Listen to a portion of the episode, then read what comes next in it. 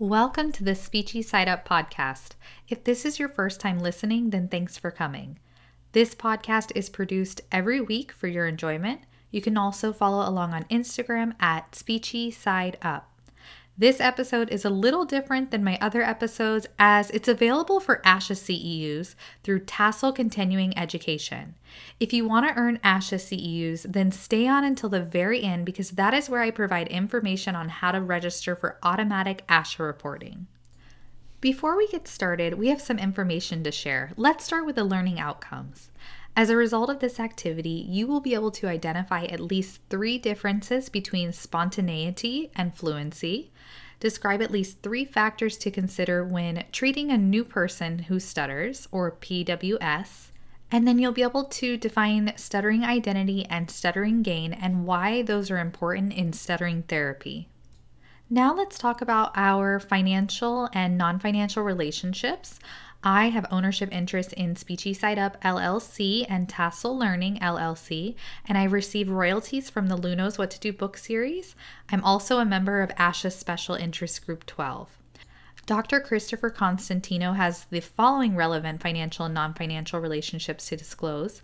He receives salary from Florida State University and royalties from the book Stammering Pride and Prejudice, published by J&R Press. His research is supported by awards from Florida State University, the National Stuttering Association, and the American Speech Language and Hearing Association. He has no non financial relationships to disclose. And here's our agenda for today. I'm really excited for you guys to hear this one. So, we're going to start with introductions and backgrounds. Then, we'll talk about the difference between spontaneity and fluency. Then, we'll talk about stuttering identity and stuttering gain and why both of those are important in therapy. Then we'll have a discussion about factors that you should consider when treating a new client with disfluent speech. And finally, we will talk about ways that clinicians can use critical thinking to provide evidence based therapy when treating fluency. Now that we've got all that covered, let's get started. Hi, Dr. Constantino. Thank you so much for coming. Thanks for having me on. It's such a pleasure. I'm so grateful that Dr. Kelly Farquharson arranged this. She told me to reach out to you, and it's going to be such a pleasure to speak with you today. So, can you talk to the listeners a little bit about yourself and your research before we get into our topics and questions? Yeah, I'm happy to. I'm an assistant professor at Florida State University. I teach the classes on stuttering and on counseling. Um, and my research is interested in the subjective experience of stuttering. So, by that, what I mean is that I'm interested in how people who stutter experience their speech and in ways that we can improve this experience. Um, I'm, I'm a person who stutters myself, so I sort of have a vested interest in trying to improve the experience of speaking. And I don't think that necessarily means fluency. I think there's lots of uh, ways in which speech can be in, enjoyable. I'm also a, new dad. I had a, son born in September, and that's been a lot of fun. Yes, congratulations. That's so exciting. We were just talking about how my husband and I are expecting, and you just had your first child. So that's great. Yeah. Well, I'm really excited to learn more about your research and your perspective on stuttering and just you know what the research shows. So let's talk about spontaneity versus fluency. Can you explain the differences between those? Absolutely. So typically when we're talking about stuttering and we're talking about um, either trying to measure it in terms of severity or just in terms of what our treatment objectives be. Often we're talking about fluency, and that's often judged from the uh, listener's perspective. So if you're an SLP, you might be counting people's stutters. Usually that's the right that's the outcome measure. Mm-hmm. And how I like to think about spontaneity is how rather than how speech sounds, to the listener, it's how speech feels to the speaker. And the way we define spontaneity is the amount of physical effort and mental attention that speech requires.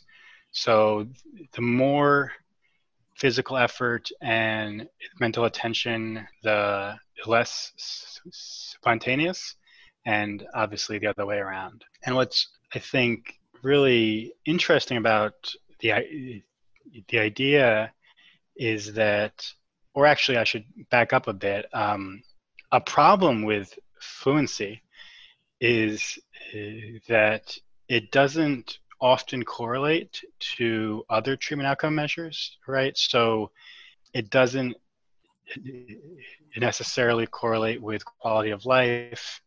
It doesn't necessarily correlate with the impact of the disorder on people's lives. So that's often measured by an instrument called the OASES, the overall uh, assessment of the speaker's experience of uh, stuttering, which basically measures the negative impact of stuttering on somebody's life. And what you often see in the research and in clinical populations is that people can have really high frequencies of uh, stuttering and very low impacts on their life. So they might stutter a lot, but it doesn't impact their life very much. You also will see people who stutter very little, but who have very high life impacts. So fluency doesn't do a good uh, job of discriminating between people who are greatly affected and people who aren't. And the really useful thing about spontaneity is that it significantly predicts life impact.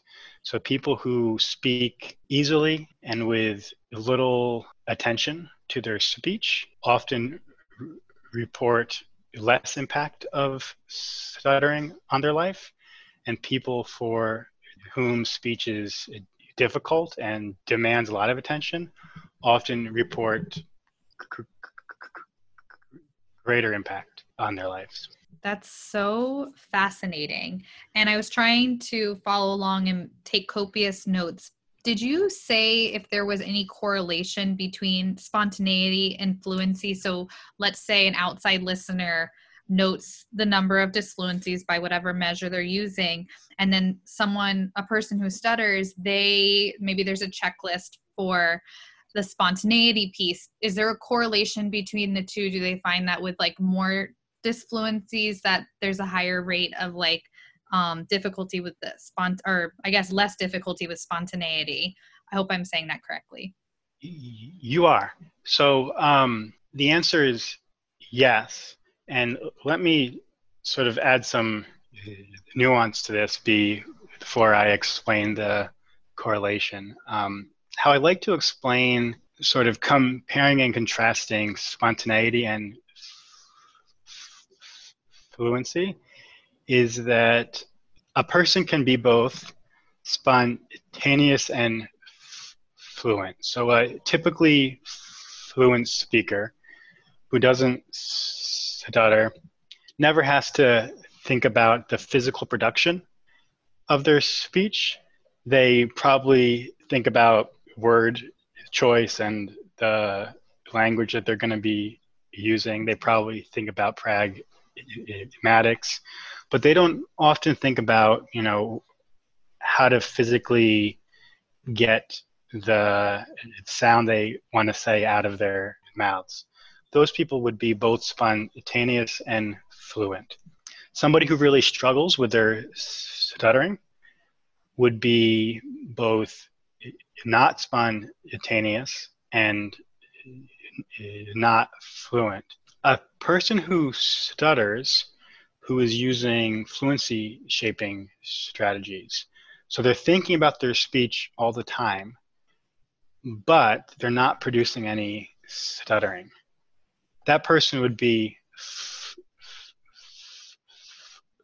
fluent but not spontaneous.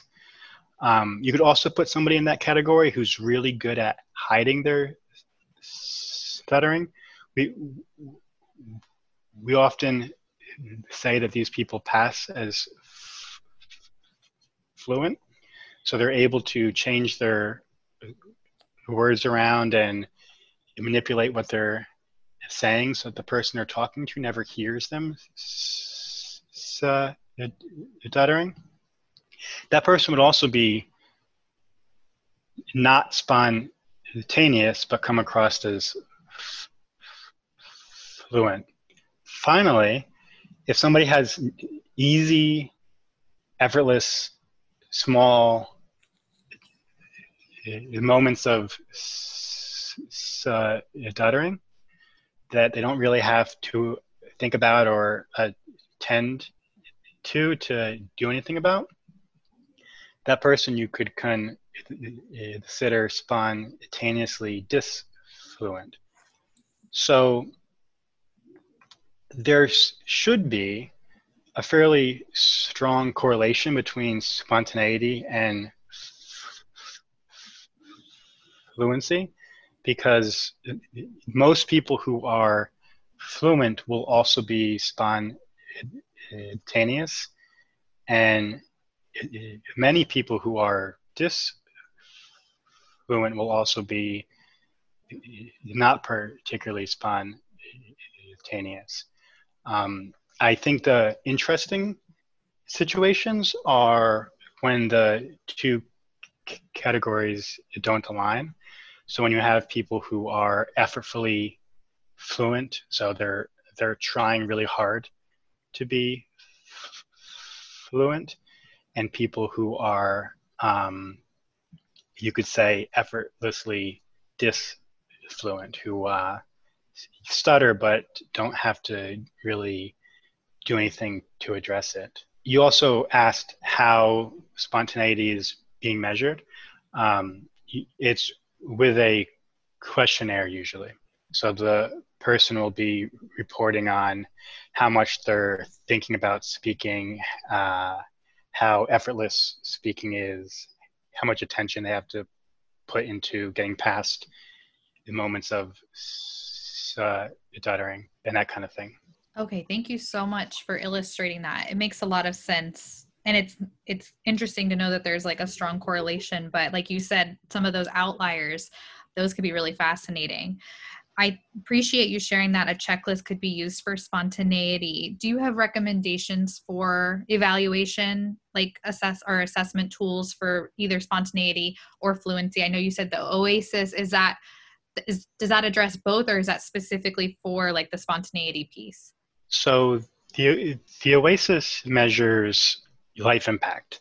Um, so it's not really looking at physically what's happening, but globally, um, how is uh, stuttering impacting this person's life? So I think as like a global measure of impairment, it's a, a good one.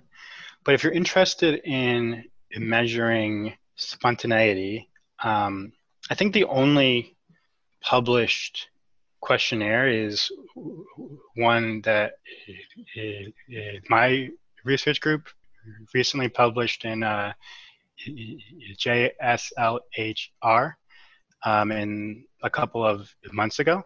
It's an example of how you might try to measure it. It's not a uh, standardized test yet.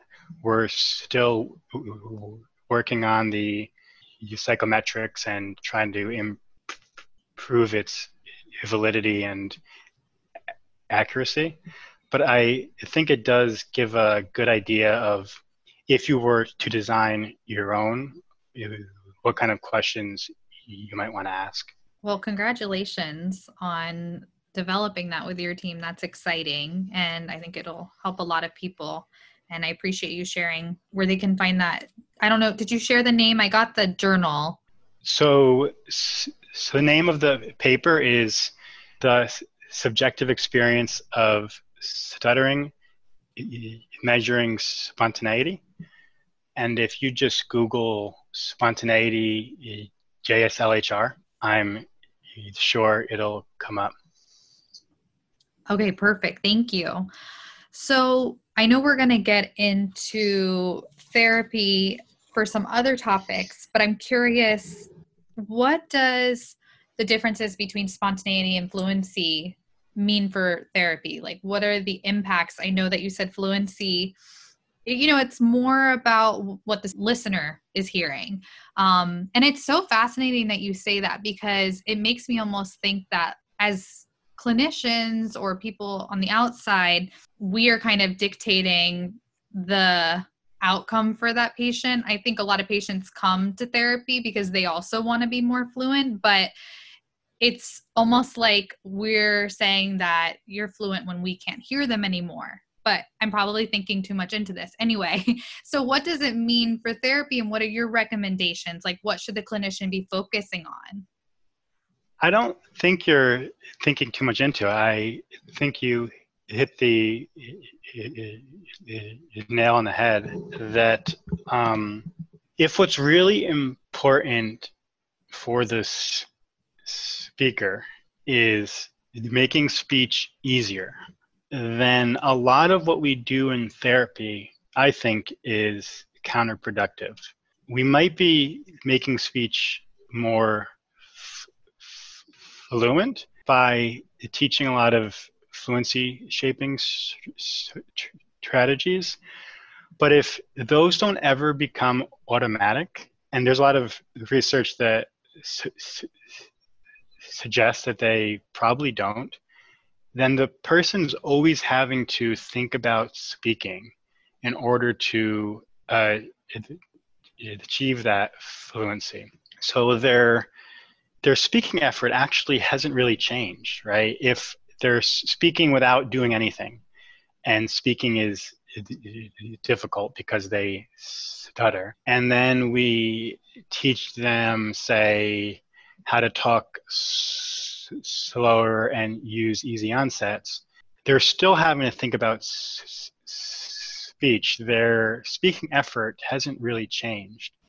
And I think that helps explain why a lot of people who stutter don't use their techniques. They don't use them outside of uh, therapy. And I don't think it's a compliance issue. I just think they're not changing what's important, right? Speaking is still difficult. It still requires their attention. It still, frankly, is a drag to speak that way. And so I think when the focus is on making speech easier, taking away the barriers to spontaneous speech. So, what is this person doing that is pre- preventing them from speaking as easily as possible. Then, when they make progress, the idea would be that they're not having to continuously think about the changes they have made. You're removing things from their speech, not adding things to their speech. So um, as a concrete example, let's say the person has a tendency to hold their breath when they have a stutter. So they have these really long blocks where they're not really making um, any sound. I think a traditional way of dealing with that would be something like an easy onset, where you're sort of adding something to their speech, where instead of blocking, you're going to have them purposely try to release a little bit of air, then begin their vocalization, and then continue with the word. And you're going to have them try to do that maybe at the initiation of every single phrase or every single sentence. Um, I don't think the idea of an easy onset is is a is a bad one, right? And in in order to vocalize, we have to have airflow. We can't be holding our breath. But I think the way it's executed can be pr- problematic when the speaker thinks this is something I have to do in addition. Whereas if you help them realize what they're already doing, so they're holding their breath, they're they're actively holding their breath when they feel a, moment of stuttering happening. If you can help them break up that behavior pattern, and then when they stop holding their breath, you have the same effect as an easy onset, right? They're getting air flow and vocalization, but they're not having to think about it. So I think uh, the process takes longer because you're breaking up sort of in ingrained behavior patterns, but the results should be should be uh, uh, more robust. Wow, that is really fascinating. And I feel like that's a trend across our field in different areas where we've had these quick fixes for a long time and now we're realizing that they're not sustainable or they're not generalizable. So looking at strategies that take longer are harder to teach, but then they'll have more lasting, you know, outcomes. Um, it also sounds like, and I know that a big interest of yours is counseling, that on the clinician's part, we have to adopt more of like a counseling piece. And again, this is like a trend that we're seeing across the field, whether it's autism, um, acceptance over like more of being accepting, right? So um, it's just really interesting. And I appreciate you sharing that. Yeah, I think that's absolutely absolutely right. That um, one of the things I think we butt up against, and it doesn't really matter what area of the field you're in, is that a lot of the communication disorders that we're dealing with don't necessarily go away. So if you have autism, you're going to have autism for the rest of your life. If you have a stutter, you're likely going to have a stutter for the rest of your life. Um, same thing with with acquired disorders. So if you have dysarthria or if you have aphasia, a lot of these become parts of your way of speaking, your, way of interacting. And the, I think we are well aware that society doesn't it, it, tolerate difference very well. So, as a field, we've been trying to do our best to alleviate that difference. But when the difference is part of the person, when it's part of who they are, um, I think we have to question uh, whether, well, we have to be be honest whether we can alleviate it, and I think we have to question even whether we should alleviate it. And I think in terms of stuttering, it's very clear that if you stutter past a certain age, likely you're going to continue to stutter the rest of your life. So you can choose to, you know, fight against it forever, or do your best to fit it into your identity, to fit it into who you are, and learn to speak as easily as possible, even if that means you're still going to have some disfluencies in your speech. Yeah, that makes a lot of sense. Thank you. I was thinking that I imagine this is gonna probably looks different for children versus adults and I think there's probably a point in time, like you're saying, where the person who stutters, they have to kind of come to that realization and decide what's going to be best for them long term. But as a child, you have the parents that are really invo- involved. And I think teaching them the difference between spontaneity and fluency would be really vital for therapy as well. Right. I think a lot of times when we're working with children, a lot of times the parents need more therapy than the kids do, right? Mm-hmm. Like we really have to get them. So, so we talk about acceptance um, from the person with the communication disorders point of view, but I think uh, really the hard work is getting the parents to accept um, who their child is and what uh, their speech and their uh, language abilities will be like. Yeah, that's such a great point. Thank you so much. I, could probably talk about this topic forever, but let's talk about stuttering identity. How would you define it and why is it important in stuttering therapy? Yeah, so we just sort of touched on this briefly um, when we were talking about the permanence of different communication disorders. Um, so there's lots of different parts to our identities, right? We have our race, our nationality, our ethnicity, religion, gender, sexuality, etc. Um,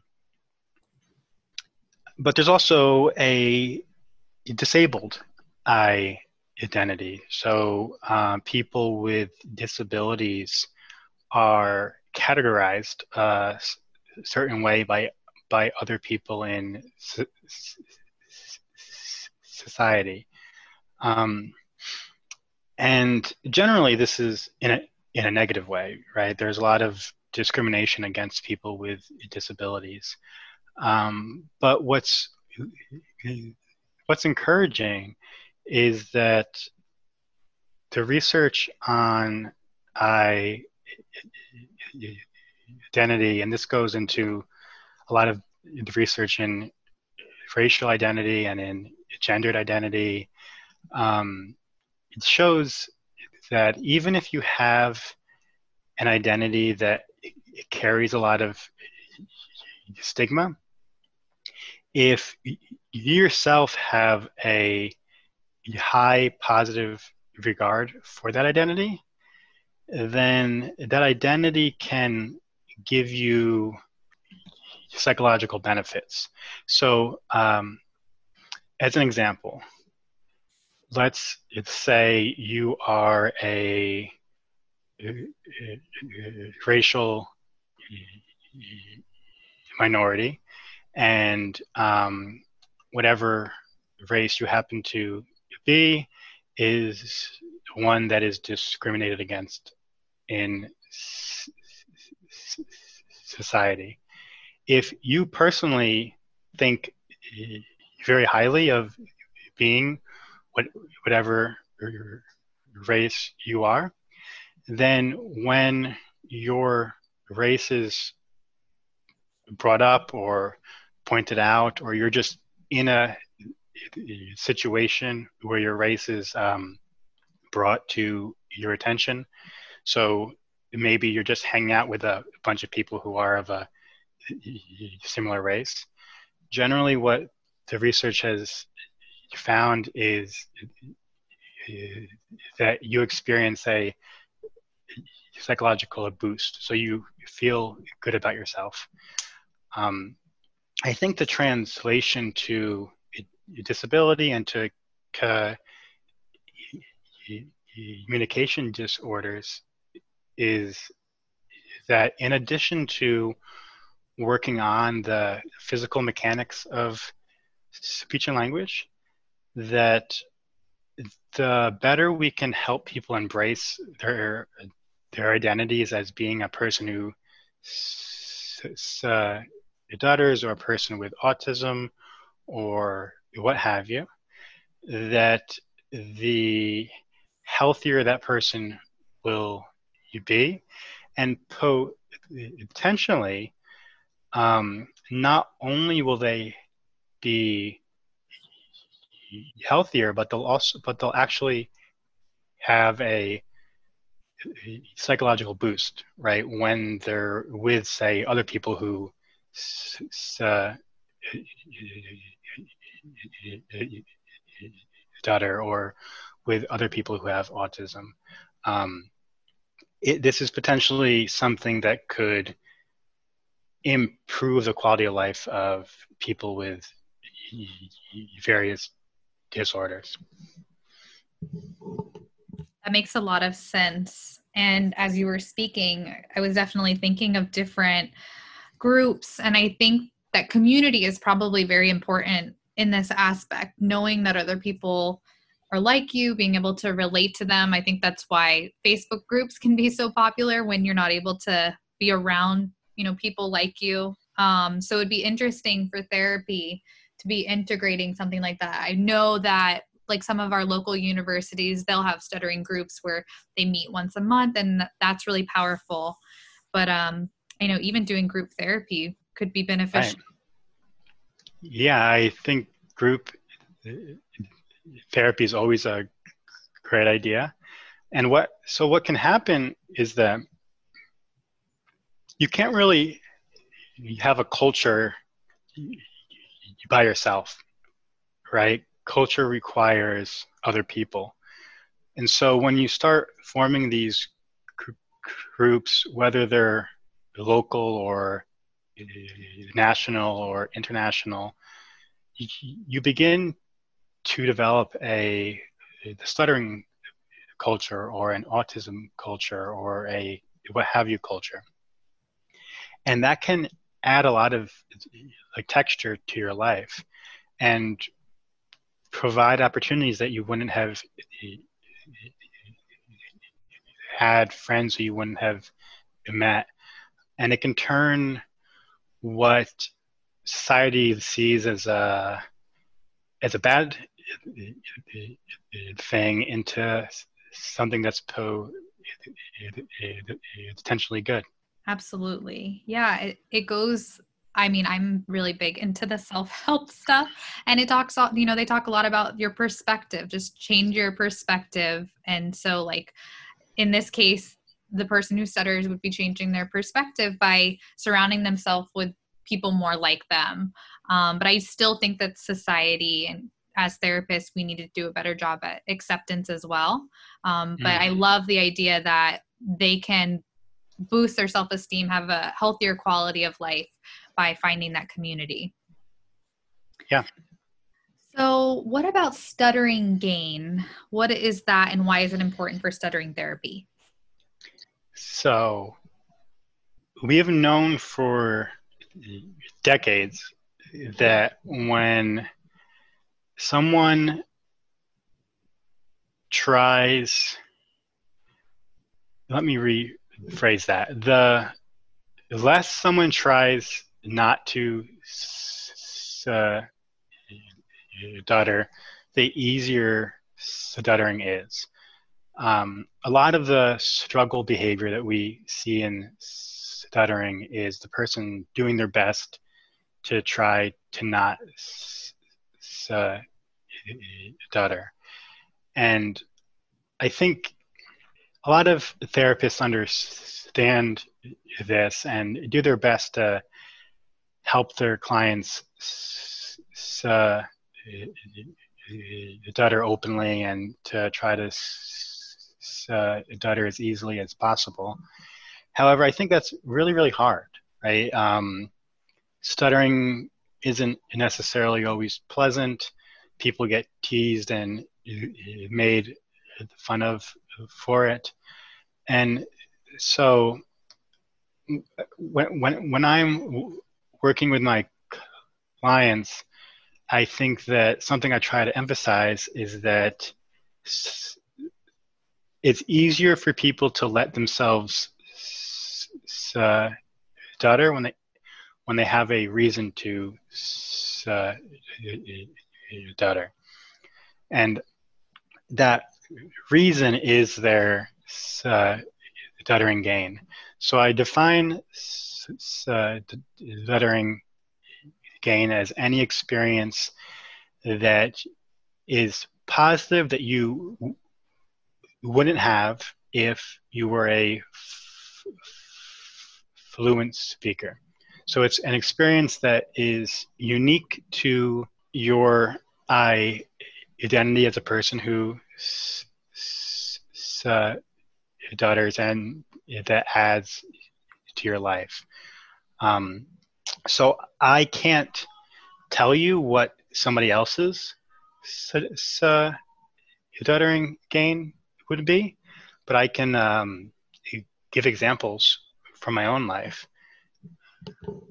I think that probably my biggest um, gain from stuttering is that I think it it introduces a level of vulnerability into every conversation that often leads to intimacy but between myself and the person I'm speaking to. Stuttering can be an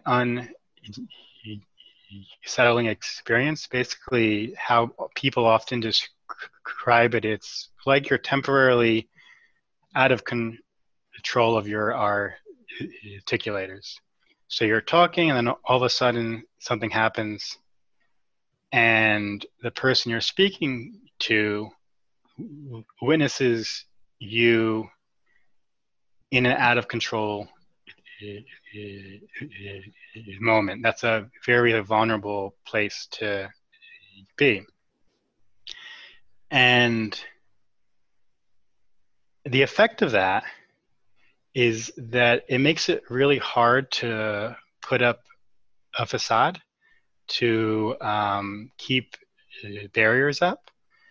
It makes it so that I'm forced to be vulnerable in almost every speaking situation I enter into. I think that that very quickly leads to more intimate and uh, deeper conversations with people. Um, oftentimes, when we're talking, we're really trying our best to to avoid communicating. Right? We're just asking somebody how they're doing, but we don't really care how they're doing. We're just sort of going through the motions of uh, conversational ex- changes. And so when I stutter, it sort of throws a wrench in all of that, right? It forces the person I'm talking to to uh, deal with me as a complicated human being on a different level. And so um, I think that's an example of something I would lose if I were speaking fluently all the time. Um, perhaps somebody who is listening also uh, stutters maybe they can't relate to that but i would encourage them to think about in their own speech what experiences do they have day in and uh, day out that they wouldn't have if they didn't uh, stutter yeah that's a really good, insightful question. I find personally, I'm not a person who stutters, um, but when I have bad days, I feel like I'm constantly apologizing to the person. So I'm curious as to, you know, I'm, I'm sure, I don't know, maybe this has always been, this realization has always been like natural for you, or maybe it took something to realize like your stuttering gain. I'm just curious how a therapist would approach a client about stuttering gain to help them like realize what theirs is. Yeah, I think it has to be uh, gentle but per assistant right so i used to work with a lot of middle schoolers And um, when we'd be talking about uh, stuttering, most of them really just wanted to stop uh, stuttering, right? They just wanted to be fluent speakers. Um, but un- unfortunately, I couldn't offer them that, right? Like I, I don't have a magic pill to make them fluent. So we had to have honest conversations about, um, you know, what do you imagine it would be like to stutter when you're in college or when you have a job or when you're married or talking to your children. And then, so I think s- slowly you help them get used to the idea that um, this is a part of them that they'll be dealing with probably for the rest of their life. And um, once they sort of accept that and come to terms with it, I think that it makes sense to tr- try to find out okay, you're going to be stuck s- s- uh, stuttering the rest of your life. Is there anything good about that, right? Can, can we think about anything good that might come of that? and it doesn't they don't have to have an answer right away because they probably won't. It'll it'll probably take them take them a lot of ruminating over it.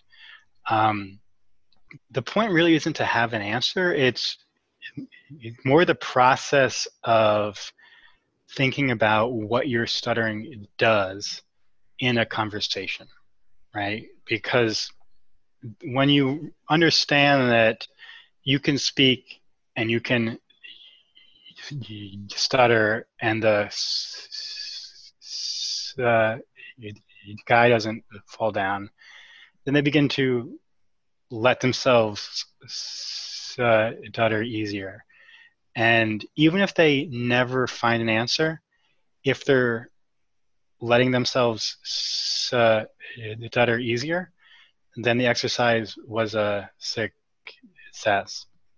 Okay, that makes sense. And that actually was going to lead into my next question.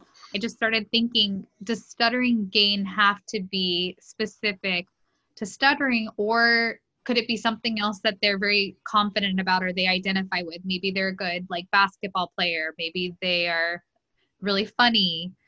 Can it be something else that just boosts their confidence, or do they have it? Does it have to be specific to stuttering because when they have those stuttering moments, they would be very cognizant of those? So yeah, I, I, I think the the idea is that um, in therapy we're going to be trying our best to help them stutter openly. And so if there's if there's a something that makes that easier if there's a reason to uh, stutter openly, then that process isn't so difficult. Um, I think it's important that they see them themselves as a full person. So whether that's their sense of humor or their basketball skills or what have you, um, it's important that they don't lose sight of those talents just because they have this other thing that they're dealing with. Um, but I wouldn't call that part of uh, stutter gain. Okay, thank you for clarifying that. So I'd like to ask how should clinicians think critically in stuttering therapy? I know we talked a lot about that just based on some of the different terminology that you brought up, but is there anything else that you wanted to share?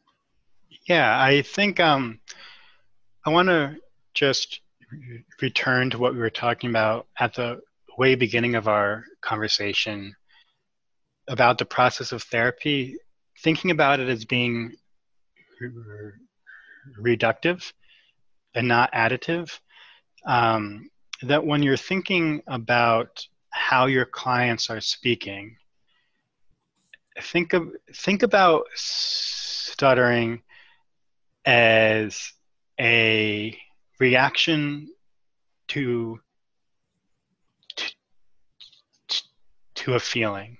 So we described that feeling earlier as being being one of uh, loss of control, right? So um, if you think about what your clients are doing when they're uh, stuttering, as doing their best to try to postpone that feeling, to to avoid that feeling, to control that feeling, right? Then you start to understand that much of what you're seeing when they're stuttering has a purpose.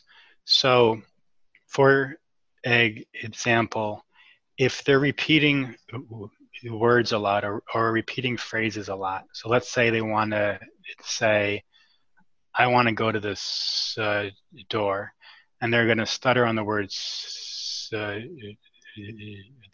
door, and they keep on going. I want to go to the. I want to go to the. Um, I want to go to the. Um, I want to go to the store, right? That that phrase repetition. I want to go. I want to go. I want to go. That's not just an automatic thing that happens, right? They're they're doing that for a purpose, and that purpose is they think if they try to say the word uh, door, they're going to get uh, stuck on it, and they could be right, right? But they have to learn to deal with that feeling. So instead of say adding something to their speech, we want to take away that phrase repetition. So we'll practice just entering into the moment of uh, stuttering. Say the word door, even though you think you're going to get stuck on it.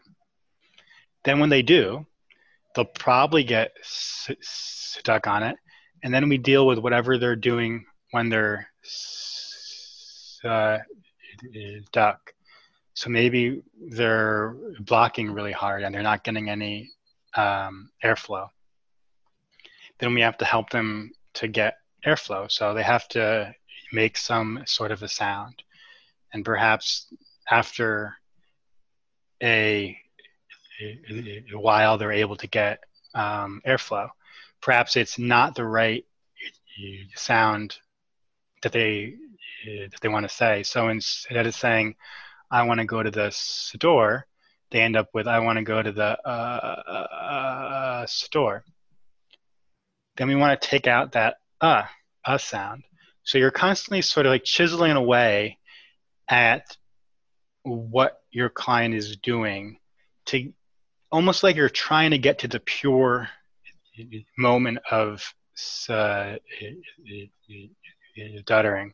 I don't really know if that exists, right? I don't. That's just a uh, therapeutic way of thinking about it.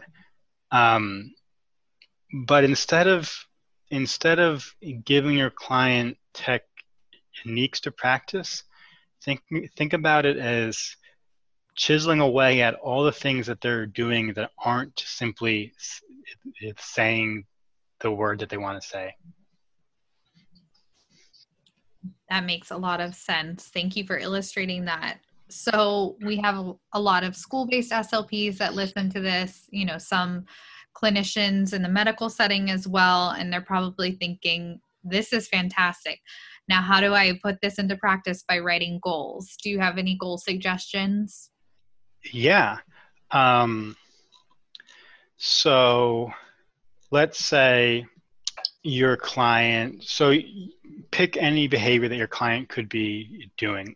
Let's say that they insert a sound like we were just talking about. So before they stutter they say uh, uh, right? Um, then your goal could be uh, Chris will reduce use of um, the uh sound before moments of uh, stuttering by uh, stuttering on the sound of the word that he wants to you say in eight out of ten opportunities over three consecutive sessions or you know something like that. So you're going to give what the client's doing. So they could be using interjections a lot like um um um um. They might be using a uh, darter sound like uh. They could be blocking. If they're blocking perhaps we want to substitute that with just getting air flow or just making a sound so give the behavior that they're doing give what it would look like when they don't do that behavior and then the, the set of criteria. Um, so if they have these sort of run-on repetitions, let's say they go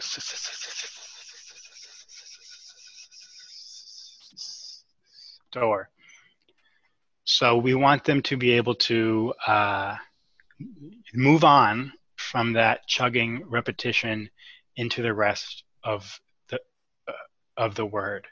So your behavior that you want them to stop is that repetition and a behavior that would um,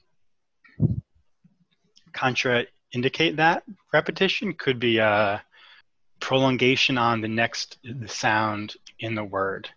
So if they're repeating the S in Sador, we want them to move through that word. So try to get to the T. So store um, would be the not the correct way to do it because you know they're just trying to break up an old behavior. There really isn't any right or wrong here.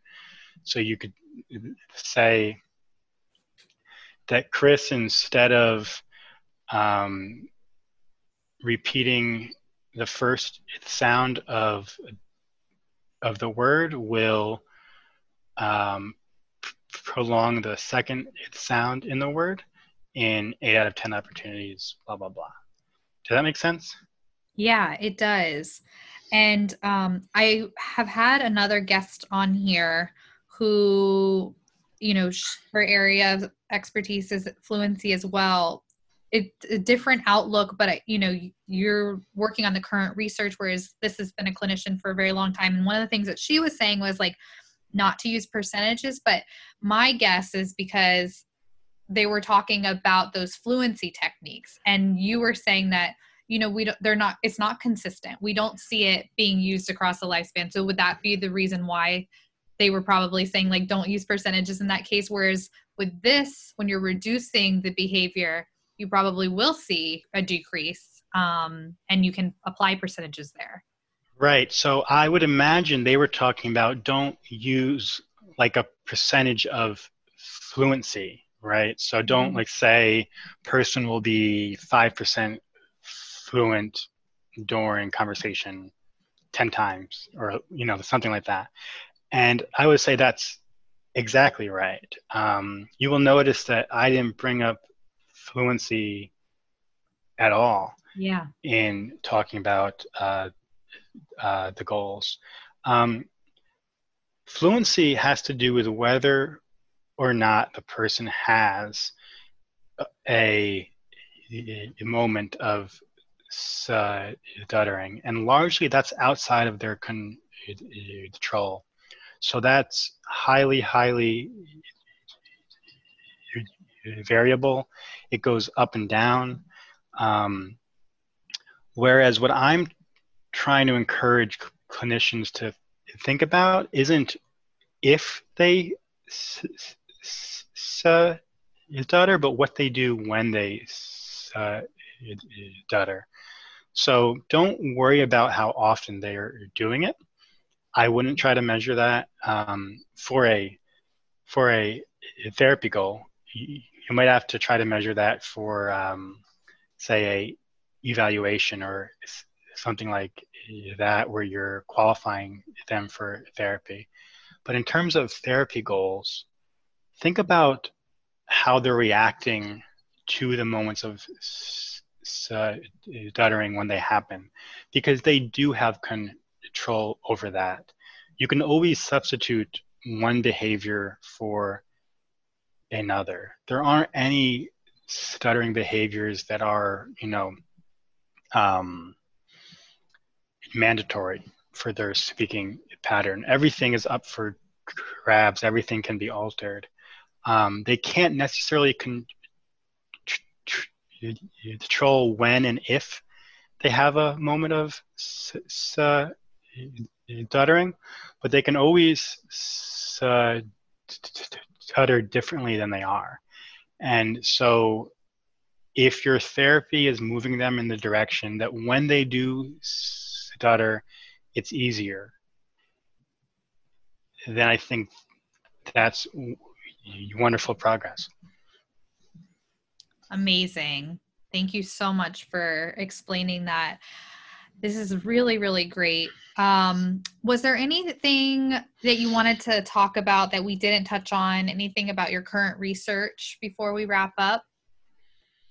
Um, I think we covered almost everything. So my uh, current research is um, I'm looking at stuttering identity, trying to tease apart whether there are people who um, have positive identities surrounding their uh, stuttering, and if it does grant the well-being benefits that we see in other forms of identity.